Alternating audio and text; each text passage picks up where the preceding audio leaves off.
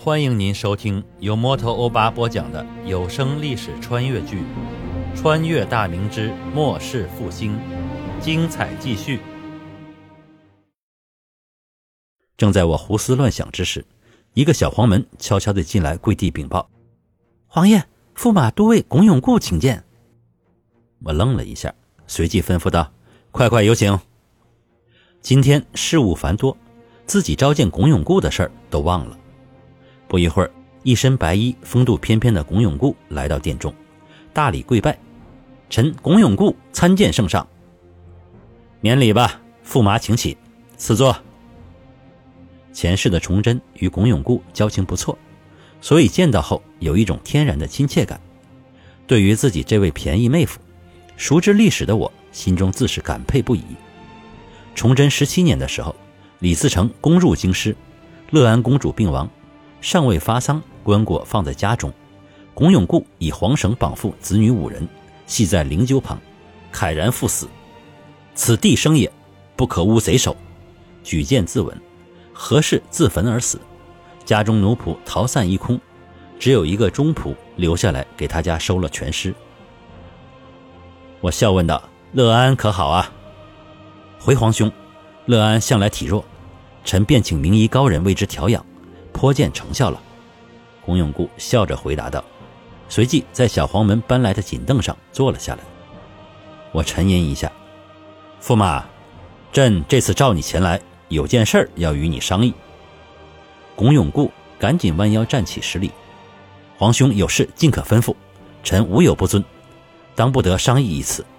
臣此次前来，自家中带来2万两白银，交于圣上支派。我心中一暖，朕知你喜好结交朋友，收藏字画，这2项花销都不小。你家中余财并无多少，这2万两大概是你的全部身家了吧？值此国难艰难之际，臣许些微财不算什么。乐安出自皇家，臣与皇家自是一体，只是积蓄甚少，无以报皇兄。龚永固微笑地说道。我抬手让他坐下。满朝臣子要是有1半与你这般，国事大有可为啊！可惜前番皇后召见嘉定伯，言及朝廷困难，嘉定伯闻言左顾右盼，支吾搪塞，最后皇后气不过，训斥于他。万般无奈之下，嘉定伯现金5000两。呵呵，朕知道他家资百万，但毕竟是朕的丈人，也只好由他去了。龚永固听到皇上谈及隐私，尴尬不已。我话锋一转：驸马，你门下可有忠诚可靠、善于经营之人？龚永固沉吟一下：回皇兄的话，臣门下有一家仆，忠心耿耿，交友广泛，善于经营之道，不知皇兄意欲如何？驸马，你也知道，朝廷现在最缺的就是钱粮。如今陕西、河南、山东流贼猖獗，几省不仅无赋税上交，朝廷还要大量的补贴，更有剿贼动用大兵，每年也需要巨量的钱粮。如今朝廷指望的只有江南以及两广的赋税，实在是无以为继。朝中的阁老重臣对此也束手无策。这种情形再持续几年的话，大明的江山危矣啊！我端起茶水喝了一口。朕预备另开财源，不通过朝廷，用皇室的力量去赚取银两。毕竟这江山是朱家的，朝臣可以敷衍了事，朕与你等皇室中人绝不可能毫无责任感，否则将死无葬身之地。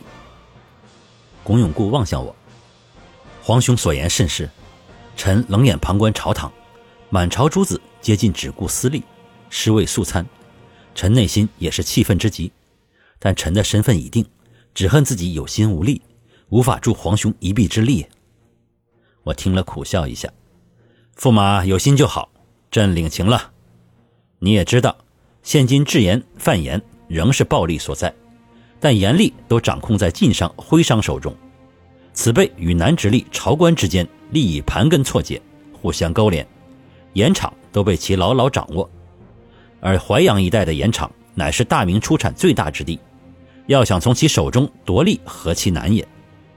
朕从锦衣卫那里得到的情报来看，江淮盐场所产之盐直次价高，分销的盐商从大盐商那里拿到货后，还要往里参加砾沙土块，然后再加价卖给百姓。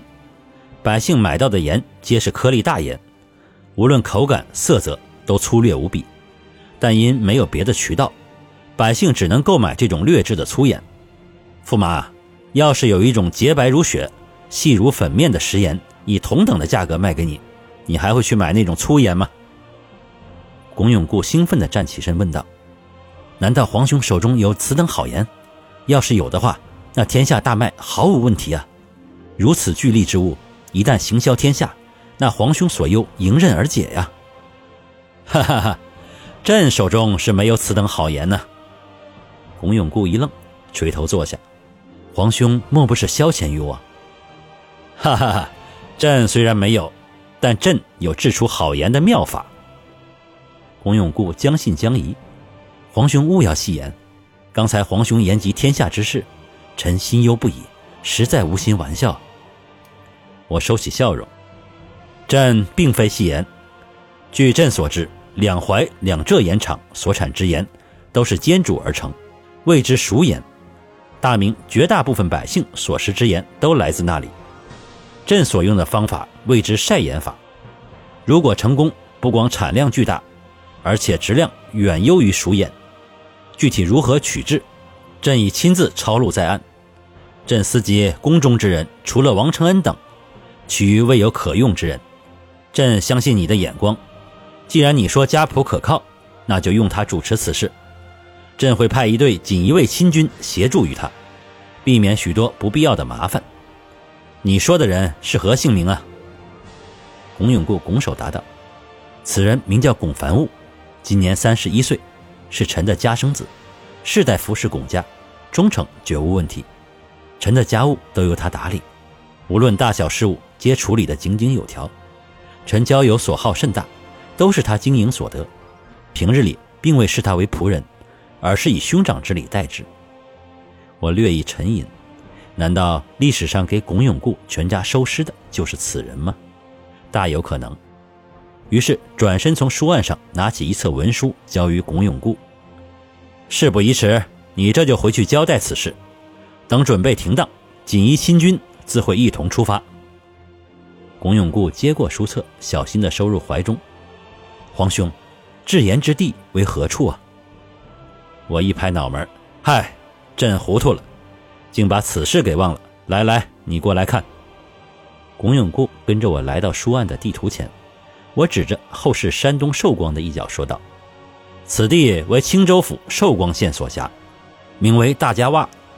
据朕所知，此地人烟稀少，甚为荒僻，是一处绝佳的晒盐之地。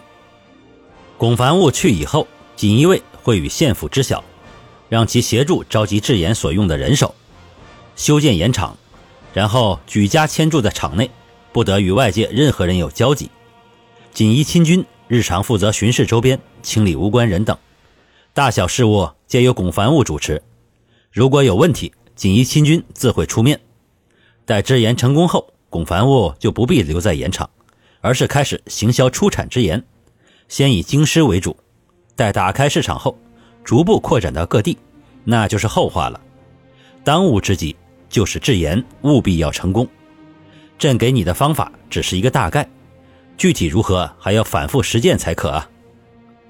龚永固拱手道，皇兄放心，臣自会叮嘱龚凡物，用尽一切方法也要完成皇兄交办之事。